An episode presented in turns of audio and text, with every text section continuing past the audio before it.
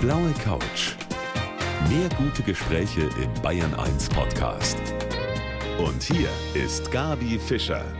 Unser Talk heute mit einem Mann, der wahrscheinlich seit einer Woche so ziemlich unter Hochspannung steht, weil er hat nämlich einen neuen Film am Laufen, Nightlife. Herzlich willkommen, Simon Verhöfen. Ich freue mich sehr, hier zu sein. Hi. Hallo Gabi. Wie war die letzte Woche, Simon? Du, nicht nur die letzte Woche, das ist immer so ein Nervenritt, die letzten Wochen. Und Filme machen davor, den Film überhaupt zu machen, ist ja auch ein Nervenritt. Ja.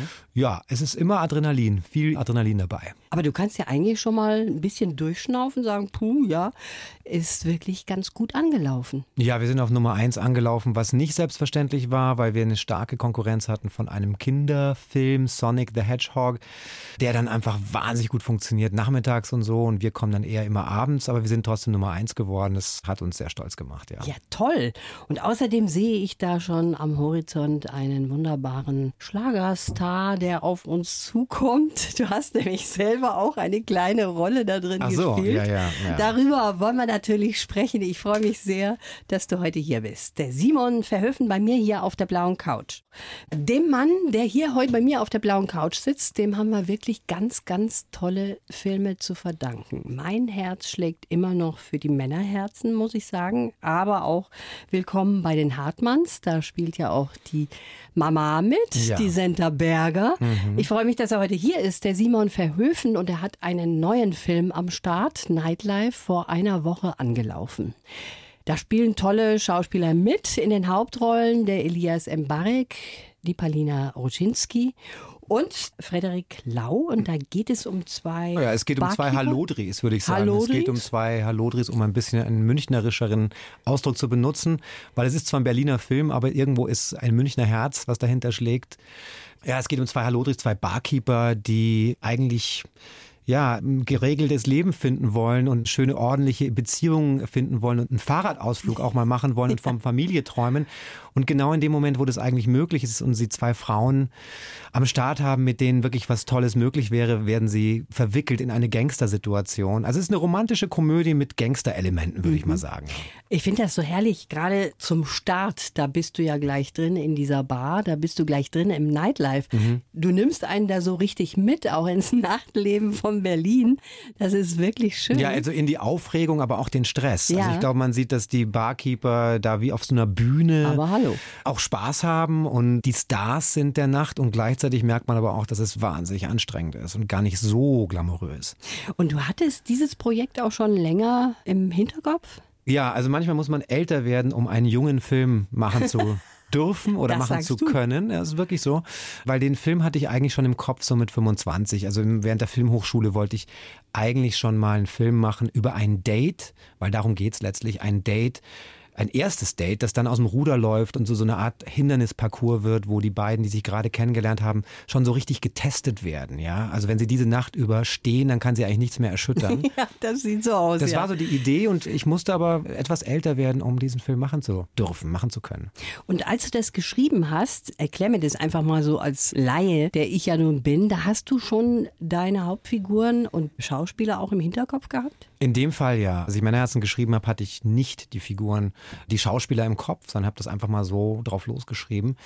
Und in diesem Fall jetzt, da ich Elias Mbarek ja jetzt auch schon lang kenne, der hat auch schon bei Männerherzen eine kleine Rolle gespielt, also wir kennen uns lang. Palina Roginski hat ihre erste Rolle bei Männerherzen gespielt. Und auch Freddy Lau kenne ich seit langem. Habe ich ganz früh mir gedacht, die drei wären es eigentlich und habe natürlich das ganz genau auf die geschrieben und hatte das Glück, dass sie es dann auch gespielt haben. Ja, das ist aber auch toll, wenn man das so zuschneidern kann auf diese Personen. Ne? Das ist ja eigentlich perfekt dann. Ja, es ist natürlich schön, wenn man weiß, wie der Elias privat redet. Also ob er Idiot sagt oder Vollidiot. Was sagt er denn? Vollidiot. Ich glaube, er sagt, er sagt eher Vollidiot. Nein, aber wenn man wirklich so den Ton im Ohr hat, wie die privat ticken, wie auch die Chemie ist privat zwischen Freddy Lau und Elias Mbarek, das sind wirklich Freunde im echten Leben. Wenn die sich kabbeln, dann ist das genauso wie in meinem Film. Also das ist, man merkt, glaube ich, dass die Chemie zwischen den Figuren in dem Film echt ist. Und das war natürlich ein großer Vorteil. Und das ist ja auch ein Mordspaß dann beim Drehen. Das denke ich mir oft, wenn ich solche Filme sehe, die auch Spaß machen so beim Zuschauen. Mann, die müssen doch sicher auch gut funktionieren dann es, hinter den Kulissen. Ja, ne? ich glaube, ich bin dann derjenige, der manchmal am wenigsten Spaß hat bei dem Ganzen, weil ich muss ernst bleiben sozusagen. Also mein Team darf ruhig mal abbrechen vor Lachen. Die Schauspieler brechen regelmäßig ab vor Lachen. Die Konzentration und die Anspannung beim Drehen ist so hoch, mhm. tatsächlich, auch bei einer Komödie, dass das manchmal auch ein befreiendes Lachen ist. Wenn man dann merkt, es funktioniert was und die Schauspieler müssen einfach lachen, dann lasse ich das auch, dann bin ich nicht streng oder so. Mhm. Aber natürlich muss einer darauf achten, dass es auch wirklich funktioniert und objektiv funktioniert, dass der Rhythmus stimmt, dass das Timing stimmt, dass die Szene wirklich so erzählt ist, dass sie später im Film gut passt an der Stelle, weil sonst lachen alle am Set und später im Publikum keiner. Du bist der Boss im Grunde genommen, ne? Das, also das, das müssen wir jetzt mal so hier auch klar so sagen. sagen. Durchaus, danke, ja, aber stimmt, stimmt tatsächlich. Das ja. stimmt ja auch, ja. natürlich. Und ich habe gerade eben schon gesagt, du hast so eine kleine Rolle, die finde ich nämlich auch toll. Das ist ein Granatenauftritt, finde ich, mit dem Stefan Luca mhm. zusammen mhm. in dieser Schlager-Kombo, die Bachelors. Das macht doch sicher auch Spaß, wenn man dann auch mal vor das, der Kamera steht. Das hat ne? viel Spaß gemacht. Das ist aber natürlich ein sehr selbstverarschender Auftritt, mhm. sage ich jetzt mal, und auch ein satirischer Angriff ein bisschen auf diese ganze RTL 2 oder Deutschland sucht den Superstar, der da Bachelor. ist ja alles drin. Da ist alles sehr mit drin, witzig. so ein bisschen diese Welt, diese TV-Welt, die so sehr schnelllebig ist, wo Leute ganz schnell zu großen, großen Stars werden und dann zwei Wochen später weiß kein Mensch mehr, wer die sind. Die haben wir da ein bisschen aufs Korn genommen. Das ja. ist herrlich. Wirklich zum Schießen, finde ich. Auch Stefan Luca finde ich Wahnsinn, total ja, toll. Ja. Wenn du so ein Projekt hast, jetzt hast du ja nun Eltern, die auch damit zu tun haben mit Film. Senta Berger kennen wir alle, Michael Verhöfen, ein wunderbarer Regisseur auch. Ist das so, dass du dich da auch immer mal mit denen absprichst oder sagst du, ich habe jetzt mal so ein Projekt vor? Was sagt ihr dazu? Ja, also tatsächlich, ich gebe meinen Eltern immer meine Drehbücher zu lesen. Ja? Ja, schon. Es wäre ja auch verrückt. Also man muss sich vorstellen, ich bin wie eine Art Handwerksbetrieb aufgewachsen. Also ich war auf Filmsets, ich habe Film nicht von dieser glamourösen Seite kennengelernt, sondern von der inneren Seite, von der Arbeitsseite. Mhm. Ich habe gemerkt, dass meine Eltern zu Hause immer den ganzen Tag arbeiten. Mein Vater hat immer geschrieben an Drehbüchern oder Filme geschnitten. Also es ist mehr ein Handwerksbetrieb, in dem man aufwächst aufwächst. Und natürlich spricht man dann mit seinem Handwerkseltern darüber, über Projekte. Ganz klar. Selbst wenn Sie jetzt selber nicht die Zielgruppe wären, können Sie es ja doch irgendwie handwerklich bewerten oder was dazu mhm. sagen. Und das war bei meinen Eltern so. Also meine Eltern haben Willkommen bei den Hartmanns geliebt von Anfang an, als ich ihnen das Drehbuch geschickt habe. Und hier haben sie gesagt, na ja, vielleicht sind wir schon ein bisschen zu alt dafür, aber es ist sehr, sehr lustig. Und sie haben dann bei der Premiere, wo sie dabei waren, wahnsinnig viel gelacht, überraschend viel gelacht. Also ich habe gemerkt, es ist eben auch, was meine Eltern, sie gehen jetzt auf die 80 zu, sogar die haben gelacht. Also es mhm. ist gar nicht mal so jung. Nightlife geht auch noch für etwas ältere Semester. Geht für alle, auch für mich, auch älteres Semester ging der auch. Danke, ich habe mich, also so ich mich wirklich nicht. ehrlich total amüsiert. Auch die Musik fand ich toll und darüber wollen wir gleich auch noch weitersprechen. Da hast du auch deine Finger mit drin. Mhm. Der Simon Verhöfen ist heute mein Gast. Ja, es gibt ja eine Menge Regisseure, die sich selber auch immer wieder mal einbauen in ihre eigenen Filme. Da gibt es ja die ganz großen. Der Hitchcock huschte ja auch immer mal mhm. so durch manche Szene. Der Simon Verhöfen, der heute hier mein Gast ist, der hat das auch gemacht bei seinem neuen Film, bei Nightlife. Das ist eine hervorragende Szene, finde ich. Wir haben ja eben auch schon darüber gesprochen. Wenn man so das fertige Produkt sieht, Simon, ist man da eigentlich jemals zufrieden mit dem, was man hat? Oder sieht man dann doch wieder irgendwelche Kleinigkeiten, wo man sagt, Mensch, das hätte ich doch anders machen müssen? Ja, die sieht man natürlich sieht man? immer und die wird man immer sehen. Das war bei Willkommen bei den Hartmanns so, das war bei den Männerherzen so, dass es einfach Szenen gibt, wo speziell ich weiß, wie wir die gedreht haben und mir denke, na, da hättest du noch mal einen Take machen können oder da hättest du noch mal was ein bisschen besser machen können. Aber irgendwann lässt man auch mal los und ja. man kapiert dann auch, dass das Ganze wichtig ist und ob der Film im Ganzen funktioniert. Und ich denke, da habe ich bisher immer sehr schöne Erfahrungen gehabt eigentlich. Ja, ja. ich glaube, das ist wirklich auch mit Bücherschreiben ähnlich. Da denkt man auch jedes Mal, wenn man es neu liest, ach, das hätte ich vielleicht dann doch anders machen können. Aber wir ja, sehen das muss anders. Loslassen, muss man. Und loslassen ist ja sowieso so eine Philosophie, die im, Im Leben, Leben, ganz wichtig ist. Ne? Stimmt, ne? ja. Muss man immer wieder. Ich habe jetzt hier auch ein kleines Drehbuch für dich. Mhm, mhm, einen Lebenslauf, den meine Redakteurin geschrieben hat. Okay. Wenn du den mal bitte vorliest. Mein Name ist Simon Verhöfen und ich mache Filme. Das Filmgeschäft hat mich ab meinem ersten Atemzug umgeben. Dass meine Eltern berühmt sind, war mir lange nicht klar. Die beiden haben es tatsächlich geschafft, dass ich eine ganz normale Kindheit leben konnte. Mich aus ihrem Schatten zu lösen, war ein Kampf, der aber gut geendet ist. Wenn ich heute einen Film mit meiner Mutter drehe, dann irritiert mich eigentlich nur, dass ich am Filmset das Wort Mama ausspreche. Die ganze Zeit. Ich bin dankbar für meine tolle Zeit in New York, schreibe gerne Musik auch und freue mich, dass die Menschen meine Filme mögen. In der Zukunft möchte ich noch viel mehr Filme drehen und interessante Unterhaltungen mit meinem Sohn führen, denn die bereichern mein Leben jeden Tag. Schön geschrieben. Ja. Stimmt. Das stimmt alles. Ja. Können wir unterstreichen. Das ist Absolut. gut. Da muss ich so ein paar Nachfragen dazu natürlich stellen. Mhm. Dass die Eltern berühmt waren, das war euch Kindern, du hast ja auch noch einen Bruder, das war euch gar nicht so präsent. Das habt Mhm. Dann das kriegt man ja auch zu Hause nicht so mit. Also man kriegt vielleicht mal mit im Supermarkt, dass die Mama angesprochen wird oder die Leute gucken und so. Aber das, das hat dann ein bisschen genervt. Aber wir konnten das noch nicht so einordnen, was das bedeutet. Oder ich meine, ja, haben wir nicht so drüber nachgedacht. Aber ich kann mich erinnern, dann waren wir mal bei den Salzburger Festspielen, wo meine Mutter damals bei Jedermann die Bullschaft, Bullschaft, gespielt hat. genau. Und das war so ein Moment, wo wir das beide begriffen haben, weil die Fotografen, die haben immer geschrien, Senta Berger, hierher gucken, Senta Berger, Senta Berger. Und mein Bruder hat irgendwann gesagt, wer ist denn diese blöde Senta Berger? Und da haben wir realisiert, beide, ne, also das bringt es auf den Punkt. Wir hatten Ja. eine Mama. So wie die meisten da draußen hoffentlich haben eine Mama. Und dann gab es diese Senta Berger und die haben wir gar nicht zusammengebracht. Und dann irgendwann haben wir kapiert, ah nee, das ist die Senta. Meine Mama ist die Senta Berger. Ja. Und dann musste man das halt so lernen und ja, hat man sich dran gewöhnt. Und es gibt auch viele Nachteile, möchte ich da mal sagen, weil man wird so gesehen, auch in der Schule kann ich mich erinnern, wurde man so von manchen Lehrern gesehen als der Sohn von Senta Berger. Man wurde assoziiert mit einer gewissen Form von Arroganz oder so, obwohl man wirklich, es ist, war mir scheißegal, ja. Ich habe das gar nicht so realisiert als Schüler. Wie gesagt, ich habe mich nie so definiert. Aber es wird einen dann eben so hineininterpretiert. Und es ist nicht nur witzig. Nee, da musstest du dich auch so ein bisschen freischaufeln, ne? In dem, was du dann später gemacht hast. Du hast da ja mehrere Haken auch geschlagen. Also Ja. das war schon so eine kleine Bürde auch. Egal in welche Richtung ich geguckt Ja. habe. Meine Mutter war Schauspieler, mein Vater war Regisseur sozusagen. Und ich hatte lange gebraucht, bis ich kapiert habe, dass ich diesen Weg mutig gehen kann. Aber ich werde immer als der Sohn von gesehen. Und so waren meine ganzen ersten Jahre geprägt. Also meine ersten Jahre als Regisseur waren sehr von Skepsis geprägt auch. Also sowohl von Journalisten, von Kritik, als auch innerhalb der Branche. Naja, das ist ja der Sohn von. Kann der das eigentlich? Also es hat schon eine Weile gebraucht und es war für mich nicht schön auch, immer als der Sohn gesehen zu werden. Das hat sich dann mit Männerherzen komplett erledigt, glaube ich, und mit den Hartmanns noch mehr erledigt, Ja. weil die Leute da schon kapiert haben, dass ich, glaube ich, was drauf habe oder eine eigene Stimme auch habe und ja, jetzt mittlerweile ist es schön für mich wieder. Ich bin der Sohn von Senta Berger und das ist Die doch... Senta Berger sagt, ich bin die Mutter von dem bekannten ja, Simon mittlerweile Voll. sagt sie, das ist sehr witzig. Aber du hast gerade eben auch vorgelesen im Lebenslauf, das finde ich nämlich auch witzig, wie du quasi der Chef von deiner Mutter ja warst bei den Hartmanns. Da muss man natürlich auch sich irgendwie reinfinden in diese Rolle, oder? Naja, es ist einfach schon mal sehr lustig, wenn man am Set oder an seinem Arbeitsplatz ist und ständig Mama sagt. Also man sagt, Mama, geh doch mal Meter nach vorne, Mama, spiel's mal ein bisschen weicher, Mama. Und natürlich ist das Team amüsiert, Ja. wenn da ein Regisseur ist, der dauernd Mama sagen muss. Das war schon witzig, wenn dann dazu noch kommt, dass diese Mama dann auch am Set immer noch fragt, bist du warm genug angezogen? Hast du denn genug im Kühlschrank und so? Also einfach die Mama ist, dann hat es schon eine sehr lustige Atmosphäre geschaffen. Die musste ich mich erst ein bisschen gewöhnen. Aber es hat das Ganze vielleicht noch familiärer gemacht. Ich glaube, Willkommen bei den Hartmanns war generell ein sehr familiärer Film auf vielen Ebenen und auch so, wenn du mit seiner Mutter drehst. Das Team war sehr amüsiert darüber. Ja, kann ich mir gut vorstellen.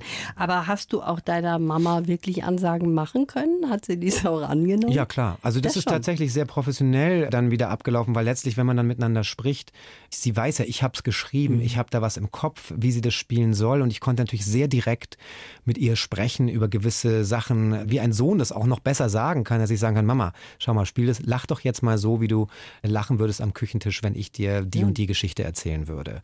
Also ich kenne meine Mutter eben sehr gut und kann sehr, sehr genau ihr sagen, was ich mir vorstelle. Aber ich muss auch ehrlich sagen, ich war als Regisseur auch fasziniert. Ich habe noch nie mit meiner Mutter davor gearbeitet gehabt.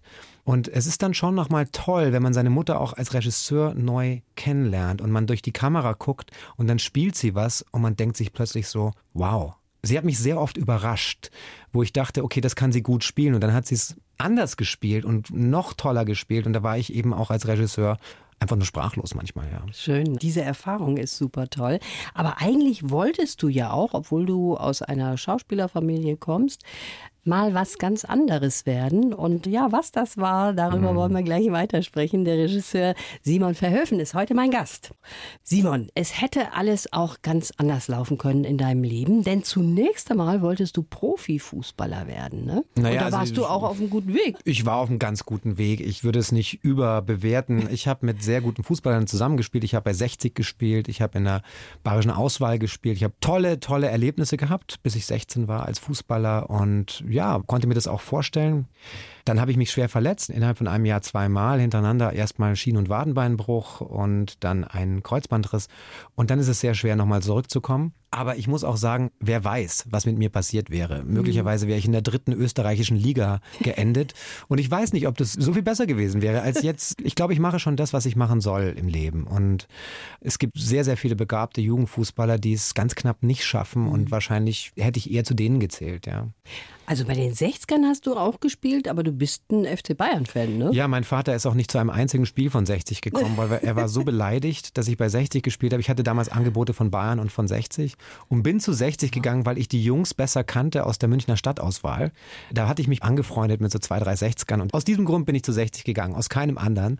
Und mein Vater ist nicht einmal gekommen und hat zugeschaut. Das kann man nicht vermischen, das ja. ist klar. Entweder 60er oder. Also ganz Bayern. ehrlich, bei mir ist das echt anders. Ich freue mich, wenn 60 gewinnt. Ja? Und ich, ja, also ich bin eben dadurch, gut, ich habe bei 60 gespielt, deswegen habe ich auch nochmal ein anderes Verhältnis zu dem Verein, aber ich habe diesen Hass, den die Fans mhm. oft aufeinander haben bei Bayern und bei 60, den kann ich nicht teilen. Es sind zwei Münchner Vereine, ich freue mich für jeden Verein, wenn er gewinnt. Also ich habe diese Rivalität nicht. Ja, nicht so, so soll man es auch sehen, aber jetzt dritte Liga, ne? Aber darüber wollen wir jetzt ja, gar nicht 60, weiter 60 hat ein Talent, sich mit sehr vielen tollen Anlagen und großem Potenzial immer wieder selbst ein Bein zu stellen, mhm. leider. Schade. Ja, ich habe mal so deine Schullaufbahn angeschaut oh und da habe ich auch so einiges gefunden und darüber Nein. wollen wir gleich weiter sprechen. Der Regisseur und Schauspieler Simon Verhöfen sitzt bei mir hier auf der blauen Couch. Super erfolgreich mit so vielen schönen Filmen, die du uns schon alle geschenkt hast. Jetzt gerade läuft im Kino Nightlife. Ich habe mir mal, Simon, deine Schulzeit angeschaut und. Äh, Großartig. Da sehe ich doch, dass du einmal auch von der Schule geflogen bist wegen disziplinarischer Schwierigkeiten. Da konnte ich mir jetzt so direkt nichts drunter vorstellen. Was ist hm. das denn gewesen? Ja, es hört sich, glaube ich, wilder an, als es ist. Also es war eine Häufung der Strafen. Ich war einfach jemand, der sehr, sehr, ich nenne es mal nett, lebendig war im Unterricht. Und ich war schon immer ein Klassenclown. Glücklicherweise mache ich das jetzt als Beruf. Deswegen mhm. kann man sagen, irgendwo war das auch ganz richtig für mich. Aber ich habe zu viel Witze gemacht wirklich, ich habe ständig den Humor gesehen in der Klasse und habe da sicherlich den Unterricht auf eine Weise gestört, wie sie nicht akzeptabel war. Also und das hat die Lehrer genervt. Mein Kumpel und ich waren es eigentlich. Er ist auch mittlerweile Regisseur, lustigerweise. Und wir sind beide dann zunächst als Maßnahme aus der Klasse entfernt worden und in zwei andere Klassen verteilt worden. Mhm. Mit dem Resultat, dass diese beiden Klassen auch angesteckt wurden. Also dann war es eben dort zu lustig im Unterricht. Und dann wurde mir mehr oder weniger nahegelegt, muss ich so sagen, dass es doch besser wäre, wenn ich die Schule verlassen würde. Dafür könnte ich aber vielleicht damit rechnen, die 11. Klasse zu schaffen. Es war so ein bisschen okay. ein Deal. Deal. Also ja. ich weiß gar nicht, ob man das sagen darf. Vielleicht wird mir nachträglich das Abitur aberkannt. Aber es war so, glaube ich, so zwischen den Zeilen zu verstehen. Und ja, also das war kein richtiger Rausschmiss, aber es war eine inständige Bitte, die Klasse zu verlassen. Jetzt würde ich dich bitten, mal kurz die mhm. Kopfhörer aufzusetzen. Gut. Vor ein paar Jahren war deine Mama hier bei mir zu Gast, die Senta Berger, und die hat mir auch eine sehr lustige Geschichte über dich erzählt, über dich und deinen Bruder. Und da geht es ums Fernsehen. Meine Kinder haben, wenn wir nicht da waren, für unsere Ansichten zu lange geguckt und auch nicht unbedingt Sendungen, mit denen ich einverstanden gewesen wäre. Und nachdem Reden ja gerade im Alter, in dem sie waren, also in der Pubertät, nichts nützt, haben wir gesagt, ja, wir sind jetzt mal so spießig und bringen das Schlösser an. Ah, seid ihr spießig, seid ihr spießig? Ja, habe ich gesagt, ich bin noch viel spießiger, als du denkst. Zack, und habe den Schlüssel umgedreht. Und dann haben wir den Schlüssel entweder mitgenommen oder wir haben ihn versteckt. Und wenn dann FC Bayern gespielt hat, zwei Tage später haben wir den scheiß Schlüssel nicht gefunden. Und dann war das ein furchtbares Theater. Da mussten wir zu den Nachbarn gehen, um FC Bayern zu gucken. Es hat eine ganze Weile gedauert, bis sich das eingependelt hat. Ja. Ja. Kannst du das bestätigen, Es diese ist so. Story? Es ist so. Also meine Eltern haben wirklich einen Schlüssel. Ich wusste gar nicht, dass sowas geht. Ja, wusste ich auch ein nicht. Schloss an unserem Fernseher. Also wir hatten zwei Fernseher, da waren beide Schlösser dran. Und ja, das war für uns Kinder natürlich hart, weil der Schlüssel war dann versteckt. Das Einzige, was lustig war daran, ist wirklich, dass meine Eltern den Schlüssel dann nicht mehr gefunden haben. Irgendwann und selber nicht mehr fernsehen konnten. Und das war die Moral von der Geschichte. Ja. In der Medienfamilie, muss man das so sagen. Also in der Filmfamilie. Aber ich verstehe es. Also ich meine, mein Sohn ist jetzt neun und es ist mit den Medien natürlich auch nochmal mit den Ablenkungen nochmal größer geworden. Und es ist schon hart, es Kindern beizubringen, dass sie da irgendwie ein vernünftiges Maß finden. Und manchmal ist es als Eltern auch bequem zu sagen, na gut, dann schau halt jetzt fern, weil dann quengelst du nicht mehr und so. Klar. Oder hier ist das Handy, nimm das Handy.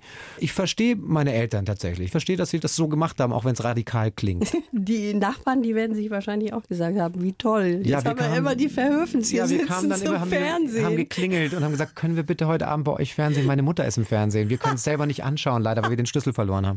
Sehr schön. Ja, du hast einen neunjährigen Sohn und du Mhm. sagst auch, wenn man Vater wird, dann wird alles anders. Was ist denn besonders schön dadurch geworden, Simon? Für mich persönlich kann ich nur sagen, ist sehr schön daran geworden, dass ich selber auch nochmal Kind werde. Ein bisschen. Weil ich eben durch die Augen, durch die mein Sohn die Welt sieht, auch die Welt sehe. Und er mir Fragen stellt, sich mit mir unterhält und man selber wieder diese Sicht eines Kindes bekommt. Was natürlich für einen Filmemacher besonders schön ist, vielleicht besonders wertvoll, weil ich glaube, es ein Filmemacher muss immer ein wenig dieses Staunen und diese Verwunderung über die Welt, über unsere ganze Existenz behalten. Aber auch als Privatmensch, für jeden Menschen ist es, glaube ich, schön, diese kindliche Sicht immer wieder in seinen Alltag und dadurch auch Sachen nicht mehr so ernst zu nehmen vielleicht, ja. Also es relativiert halt auch vieles. Ich meine, mein Job ist teilweise sehr nervenaufreibend und anstrengend und man steigert sich rein und regt sich über irgendwelche Details auf und ist überlastet und dann spricht mein Sohn über Lego mit mir und will irgendwie eine Lego-Burg bauen und du merkst so, okay, das ist wichtig. Und der Rest, alles, was ich da in meinem Kopf mit mir rumtrage, lass das mal sein. Ja, also das hilft.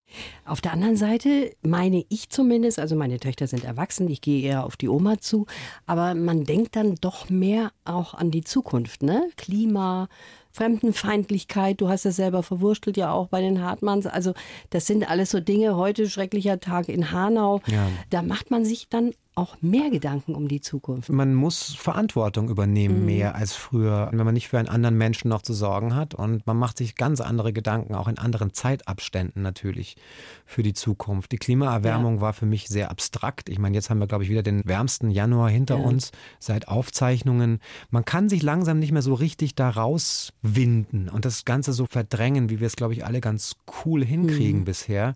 Wenn man Kinder hat, kann man das noch weniger. Gleichzeitig fühlt man sich aber auch hilflos, muss ich sagen. Also irgendwann wird es vielleicht dazu kommen müssen, dass man wirklich, dass die Staatschefs einfach gewisse Dinge anordnen müssen, weil es einfach nicht mehr anders möglich ist, Mhm. Das vielleicht in den nächsten 20 Jahren. Ja.